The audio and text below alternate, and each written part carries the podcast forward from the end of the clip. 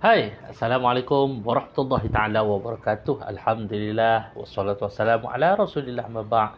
Terima kasih pada teman-teman yang tetap follow segmen Positif Pagi bersama Cik Kim di podcast ini. Apa khabar teman-teman yang mata Allah sekalian? Pastinya teman-teman sentiasa berada dalam keadaan sihat di kala Ramadan ini. So, pada pertemuan podcast uh, sebelumnya Cik Kim ada bercerita dan berceloteh kepada anda berkaitan dengan isu-isu kekhususan mental. Cik Kim repeat balik pada podcast sebelumnya, Cik Kim menyatakan ada tiga benda yang menyebabkan kadang-kadang orang rasa susut nilai pemikirannya, rasa kusut emosinya. Apakah dia? Yang pertama berkaitan dengan masalah diri sendiri yang tak selesai-selesai teman-teman yang Allah sekalian. Yang kedua masalah keuangan yang menjadi bebanan besar dalam hidup manusia dan yang ketiga masalah keluarga yang tidak ada kesudahan. Sehinggalah saat ini ramai orang datang jumpa Cik Kim dan mengatakan Cik Kim kepala saya dalam keadaan kekusutan. Emosi saya dalam keadaan kekusutan. Tolong leraikannya Cik Kim. Sampai ada kes yang uh, datang kepada Cik Kim dan dia sebut, Cik Kim, boleh Cik Kim bayangkan bagaimana ibu mertua saya hina saya. Dia kata pada saya, makan hasil anak dia, duduk rumah goyang kaki sahaja, menghabiskan beras uh, su- suaminya, uh, lagi teruk adik iparnya pun masuk campur dan sebagainya. Sampai dia kata dia nak membunuh mak mertuanya. Ha, so bila Cik Kim mendengar uh, rintihan wanita ini maka terloponglah mulut Cik Kim dan mendengar kata-kata wanita ini. Sebab niat dia sampai nak membunuh uh, mak mertuanya. Apapun uh, dalam sesi klinikal terapi okay, Cik Kim mendengar dengan penuh perhatian dengan penuh merasai apa yang dia rasai dan lalui. So sebenarnya teman-teman yang Allah sekalian bila kita berkahwin ni kita nak apa? Itu pertanyaan pertama. Apakah yang sebenarnya kita mahukan daripada sebuah keluarga? Kita mahu apa sebenarnya? Secara jelasnya. Ada orang kata saya nak bina keluarga sakinah mawadah. Itu tak cukup teman-teman yang mata Allah sekian. So, sebab itu Cik Im tekankan di podcast kali ini berkaitan dengan tiga akar penyebab yang dinyatakan uh, oleh Cik Kim te, uh, tempohan hari dalam podcast sebelumnya itu berkaitan dengan mengendali diri di dalam uh, penuh uh, relax dan tenang. So, persoalannya bagaimana ha, nak menghadapi kekusutan mental dan emosi dengan mudah.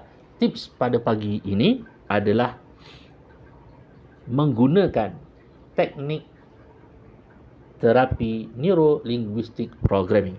Sudah bersedia untuk menerapi diri. Sekiranya anda sudah bersedia, relaxkan diri anda. Sekarang ni, take your time. Duduk dalam keadaan paling relax dan paling tenang. Pastikan diri anda betul-betul dalam keadaan suasana tenang. Duduk di kerusi yang santai dan relax. Sekarang ni, secara perlahan-lahan, saya ingin membimbing anda untuk memecah kekusutan mental diri anda. Langkah pertama, Cik Kim minta anda tarik nafas anda dari mulut anda. Tarik nafas daripada hidung anda, lepas daripada mulut anda. Bagus. Kemudian Tarik lagi nafas anda dalam daripada hidung anda. Lepaskan pernafasan anda secara perlahan-lahan dari mulut anda. Rasakan relax. Rasakan tenang. Dalam keadaan paling relax dan tenang, tutuplah mata anda. Terima kasih kerana anda memberikan kerjasama di dalam sesi melerai kekusutan mental anda. Dalam keadaan paling rileks dan paling santai, Cik Tim membimbing anda pada langkah yang kedua. Sekarang, anda bayangkan diri anda berada dalam sebuah lift tingkat lima. Anda akan turun ke lift nombor empat sebentar nanti sehingga ke lift nombor satu dengan membawa segala kekusutan minda yang anda hadapi. Ketika ini, anda berada di lift nombor lima dengan membawa pertanyaan ke dalam diri anda. Apa yang berlaku pada diri saya? Oh, saat ini saya merasa kecewa. Kecewa dengan perangai orang sekeliling saya. Rasakan akan kekecewaan yang dialami dan dirasai oleh diri anda sehingga menyebabkan minda anda, emosi anda merasa kekusutan. Apabila anda sudah merasai perasaan kekecewaan yang dialami dan dirasai oleh diri anda, anggukkan kepala anda. Bagus. Sekarang, setelah selesai anda berada di lift nombor 5.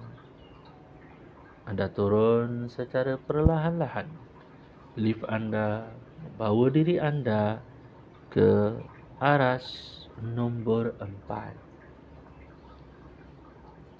Tatkala ini anda berada di dalam lift nombor 4 dan mula bertanya pada diri anda selain saya merasa kecewa dengan perangai orang sekeliling saya. Apalagi perasaan yang saya rasa. Tanya pada diri perlahan-lahan. Pasti diri anda memberikan jawapan.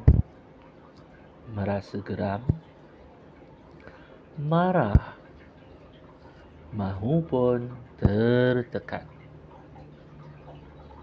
hanya diri anda sahaja yang dapat merasai perasaan tersebut.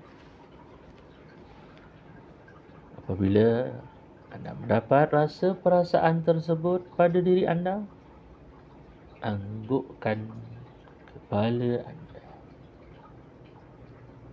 Good. Very good. That's good. ketika ini secara perlahan-lahan anda menekan butang lift untuk menuju ke lift nombor tiga dan sekarang anda sudah sampai ke lift nombor tiga. Di dalam suasana lift yang terang dan kosong itu, anda mula bertanya pada diri anda secara perlahan-lahan. Selain saya merasa kecewa, geram, marah, tertekan terhadap perangai keluarga saya, apalagi perasaan yang wujud pada diri saya apabila mengenangkan perangai orang sekeliling saya. Oh, saya merasa marah. Rasakan perasaan marah anda terhadap sikap orang sekeliling anda. Mungkin ahli keluarga anda atau siapa sahaja yang berada di sekeliling anda. Ambil masa untuk anda merasai perasaan marah anda.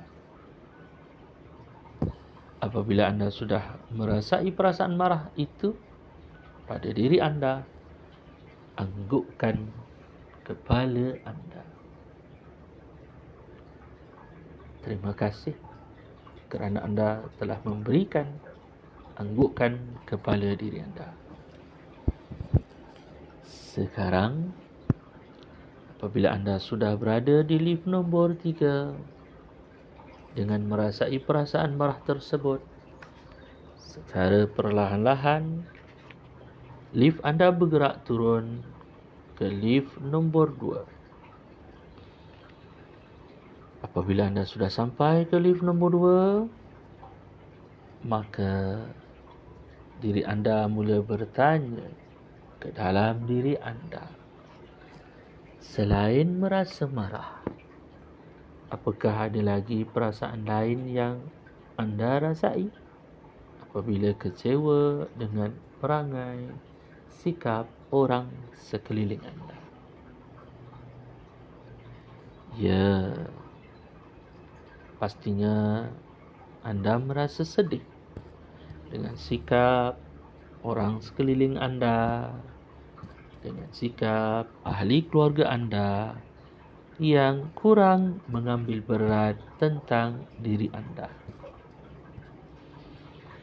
Ianya menyebabkan minda anda merasa kusut dan serabut. Rasakan perasaan sedih, kusut dan serabut yang dialami oleh diri anda. Kemudian, setelah anda merasai emosi anda yang serabut, yang merasa kusut, anggukkan kepala anda. Good. Very good. That's good. Sekarang secara perlahan-lahan anda dibimbing untuk pergi menuju turun ke lift nombor satu. Bergerak lift tersebut secara perlahan-lahan hingga ke arah satu. Sekarang anda telah sampai ke lift nombor satu dalam keadaan paling santai dan rileks. Anda mula bertanya pada diri anda, apakah sebenarnya yang diri anda mahukan dari kekecewaan, keserabutan emosi yang dialami oleh diri anda. Tanyakan pada diri anda apa yang sebenarnya diri anda mahukan. Di sebalik keserabutan emosi, kekecewaan, kedukaan dan kesedihan yang dialami oleh diri anda. Ya, anda mahu disayangi oleh kedua ibu bapa anda serta adik-beradik anda. Sekarang, secara perlahan-lahan, anda membayang, merasa dan mendengar bagaimana orang sekeliling anda merasa sayang kepada anda. Mereka sudah tidak lagi membuat perangai yang mengecewakan diri anda. Sebelum anda meminta mereka menyayangi anda, maka sayangilah diri anda terlebih dahulu. dan hargailah diri anda mulai sekarang. Rasai emosi diri anda yang menyayangi diri anda dengan penuh rasa hormat.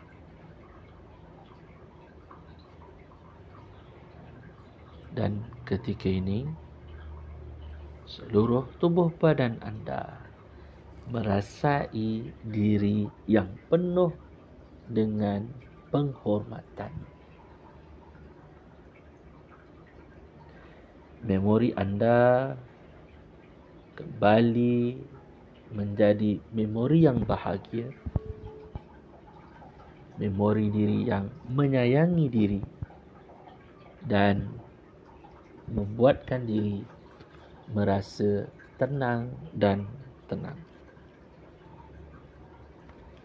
Mulai saat ini, segala keserabutan emosi yang anda lalui terlerai satu persatu. Seperti gelongan yang tergulung menjadi serabut bebenang yang serabut itu terlerai satu persatu. Bayangkan, dengar dan rasakan Keserabutan mental emosi anda Terlerai satu per satu Dengan izin Tuhan Yang Maha Kuasa Sekarang Ucap syukur pada Tuhan Kerana Keserabutan emosi dan mental yang anda lalui selama ini Tuhan telah leraikan satu persatu. Take your time. Don't rush. Relax. Terima kasih kerana anda telah memberikan sesuatu yang bermakna pada diri anda. Sekarang, saya membawa anda pada langkah yang terakhir.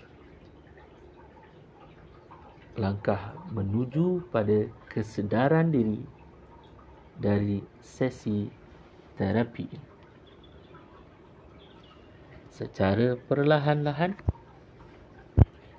rasakan diri anda dengan sebuah emosi diri yang baharu, emosi menghargai diri, memberi penghargaan pada diri,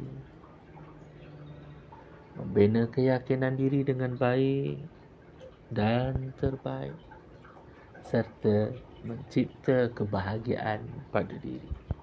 Sebalik kekusutan yang pernah berlaku pada diri Kerana kekusutan itu yang pernah berlaku pada diri anda membolehkan diri anda mempelajari sebuah ilmu ketenangan.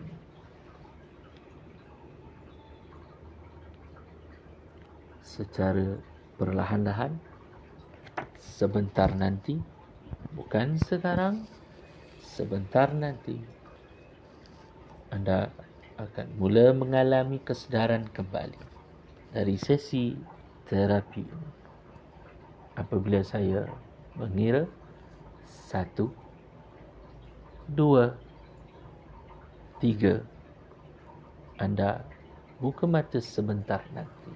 Bukan sekarang, sebentar nanti. Satu, anda mendengar suara saya dengan jelas.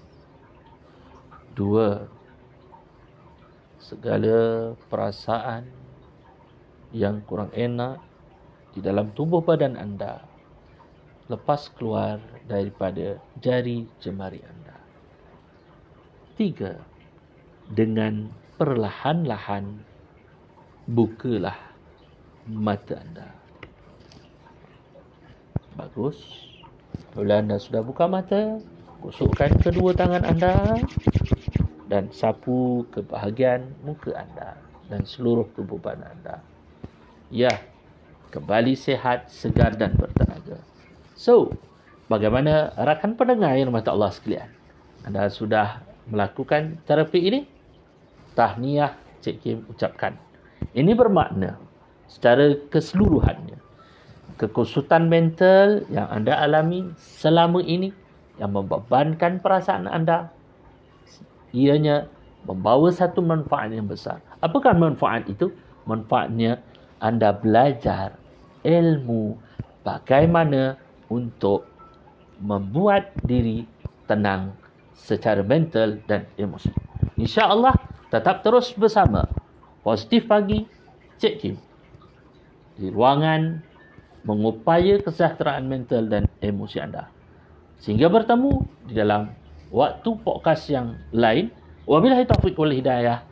Wassalamualaikum warahmatullahi taala wabarakatuh. Sejahtera mental prestasi berganda.